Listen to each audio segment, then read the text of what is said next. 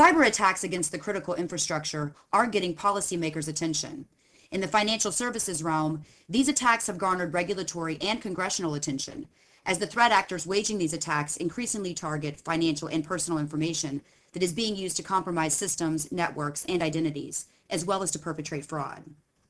Greg Garcia has been named the first executive director of the Financial Services Sector Coordinating Council for Critical Infrastructure Protection and Homeland Security. Today, he joins me to discuss the role he and the FSSCC will play in shoring up some of the cybersecurity gaps attackers are exploiting. First, Greg, before we get started, let me just say congratulations on the new position.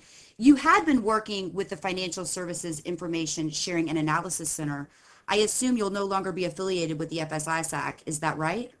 Uh, no, I'll be um, maintaining my relationship with the FSISAC very closely and serving as a surrogate spokesman for them um, as well as the FISIC. As you know, the, the Financial Services ISAC is an operational entity that uh, engages technical membership to, to monitor events in the cybersphere um, and to react to threats and vulnerabilities in a collaborative way. The FISIC, the Financial Service Sector Coordinating Council, is, is more of a strategic organization, and um, I'll be serving as the executive director of the FISIC to help manage the day-to-day activities in the strategic direction of the FISIC. And those two entities are very closely linked. So to the extent that I can bridge the uh, technical and operational with the strategic, I think there's economies of scale there. So I'm really excited to be a part of this community in such an important way. Can you expand and explain exactly what does the Financial Services Sector Coordinating Council for Critical Infrastructure Protection and Homeland Security do? Certainly.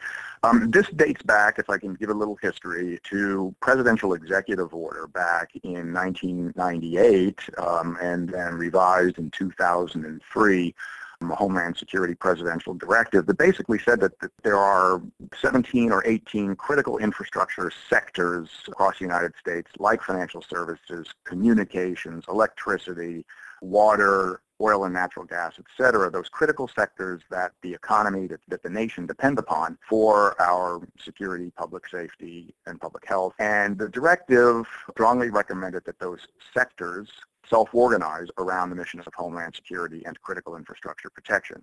Accordingly, in, in 2002, the Financial Services Sector Coordinating Council, we call it the FISIC, came into being. And the objective, the mission of the FISIC is to bring together all of the critical players in the financial services sector to identify threats proactively and to work collaboratively to mitigate those threats at a strategic level and to have that process also informed by the operational and technical activities of the financial services ISAC. So the FISIC is uh, composed of a number of policy committees such as cybersecurity and research and development and others and they together meet several times a year uh, over the phone and in person and work with their sector-specific agencies, such as the Treasury Department, in a public-private partnership to mitigate threats and vulnerabilities to the sector. Greg, the council has been around since 2002, as you noted, but you're the first director. Who's been leading the council up to now?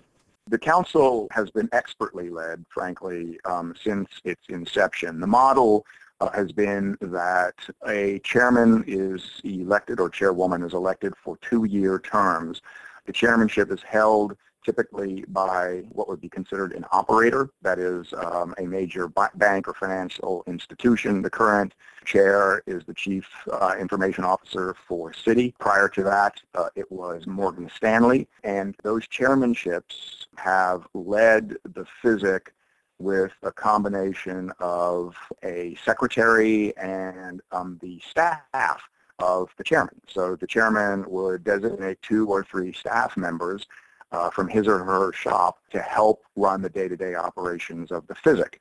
It was clear over the years um, that in spite of how effective the management of the physic was, it would be more desirable if there were a permanent professional staff that is an executive director running the day-to-day operations, which would free up some of the staff time of the chairman to actually resume their day jobs in addition to FISIC.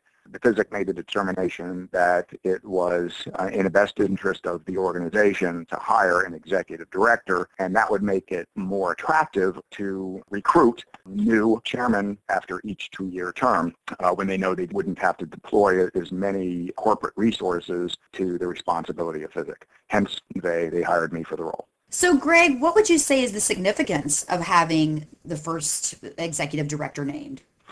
Uh, I think a principal value here is that it provides continuity through the transition from one chairman to the next, and it provides a historical knowledge and historical context that uh, gives the organization ongoing momentum and a level of credibility with its many external partners in the government and the private sector.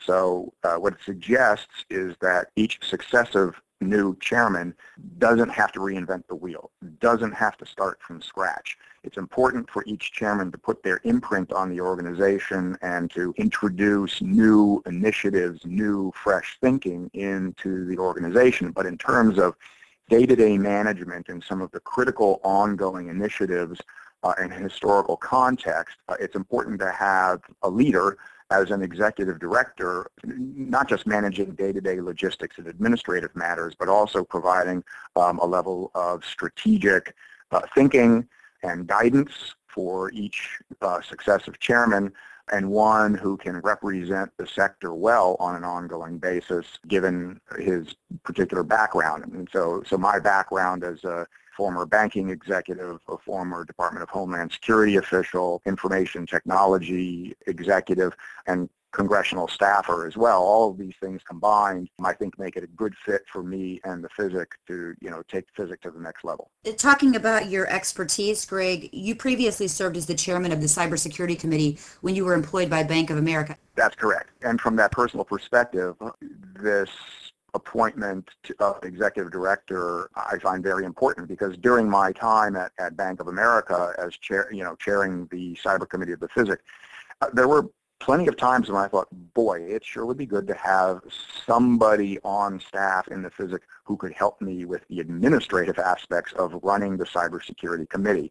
Uh, as it was at the time, I was responsible for maintaining committee lists, um, agenda setting, scheduling, a lot of the administrative work that uh, was difficult for me as you know a Bank of America executive to do in addition to my day job at Bank of America. So I'm glad to be able to relieve a lot of the leadership of the PHYSIC and the committee chairman from that kind of administrative duty so that they can really focus on the strategic initiatives of rather than the administrivia.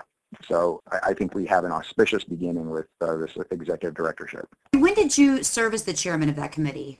That coincided with the new chairman at that time of the PHYSIC, Jane Carlin from Morgan Stanley, I believe was uh, elected to the chairmanship in the fall of 2010 and began her tenure in early 2011, which is the same time that um, I was appointed as chairman of the Cybersecurity Committee, and I held that position until my departure from Bank of America at the end of 2011. Could you just give us an overview of maybe what the council has done over the course of the last decade when it comes to cybersecurity initiatives or perhaps from a policymaking perspective, if that's a fair question to ask?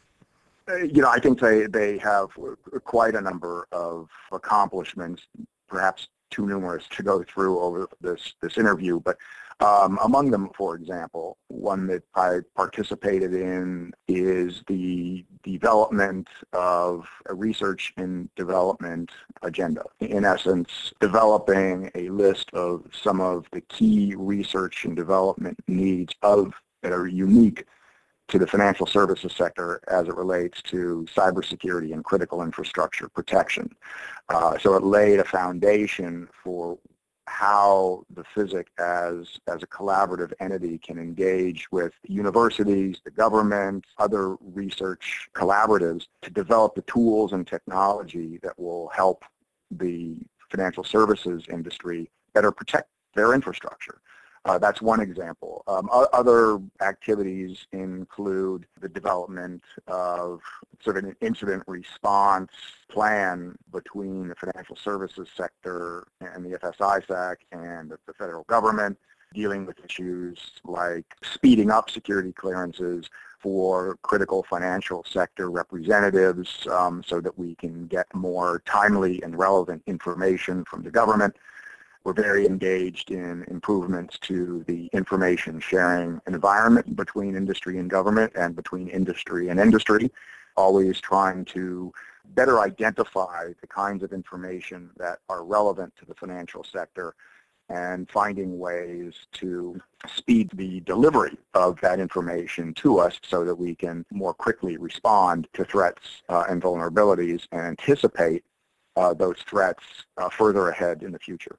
Greg, what would you say are the top three cybersecurity challenges facing the financial services sector? First of all, I think we continue to need better tools for anticipating the threats and being able to collect and then analyze massive amounts of information that will help us protect our networks better. So that, that is a, a technical exercise. The other two challenges, I think, and the opportunities are more structural uh, organizational. The first is within the enterprise having a more integrated strategy, risk management strategy that informs the C-suite about operational risk, that is cyber risk and other risks to critical infrastructure such that the C-suite understands that it is inherently um, part of the business model of a company to build operational risk into its strategy. And so that's sort of that's working between the CIO or, or CISO and the other C-suite executives, chief marketing, chief finance, chief executive, and really making that integrated across the enterprise. And then the third is um, building those external bridges between uh, the enterprise and external partners. And that has to do with information sharing within the sector, across the sector. And it has to do with uh, third-party risk, vendor management. How do we ensure that the technology vendors and service providers that the financial sector uh, is using, uh, how do we ensure that they in turn are managing their cyber infrastructure securely uh, such that when they interconnect with us or provide us products or services, uh, we have a level of assurance that they do not pose undue third-party risk to our operations. And then what about 2015? Do you see the cybersecurity risks changing or evolving, or will we face much of the same?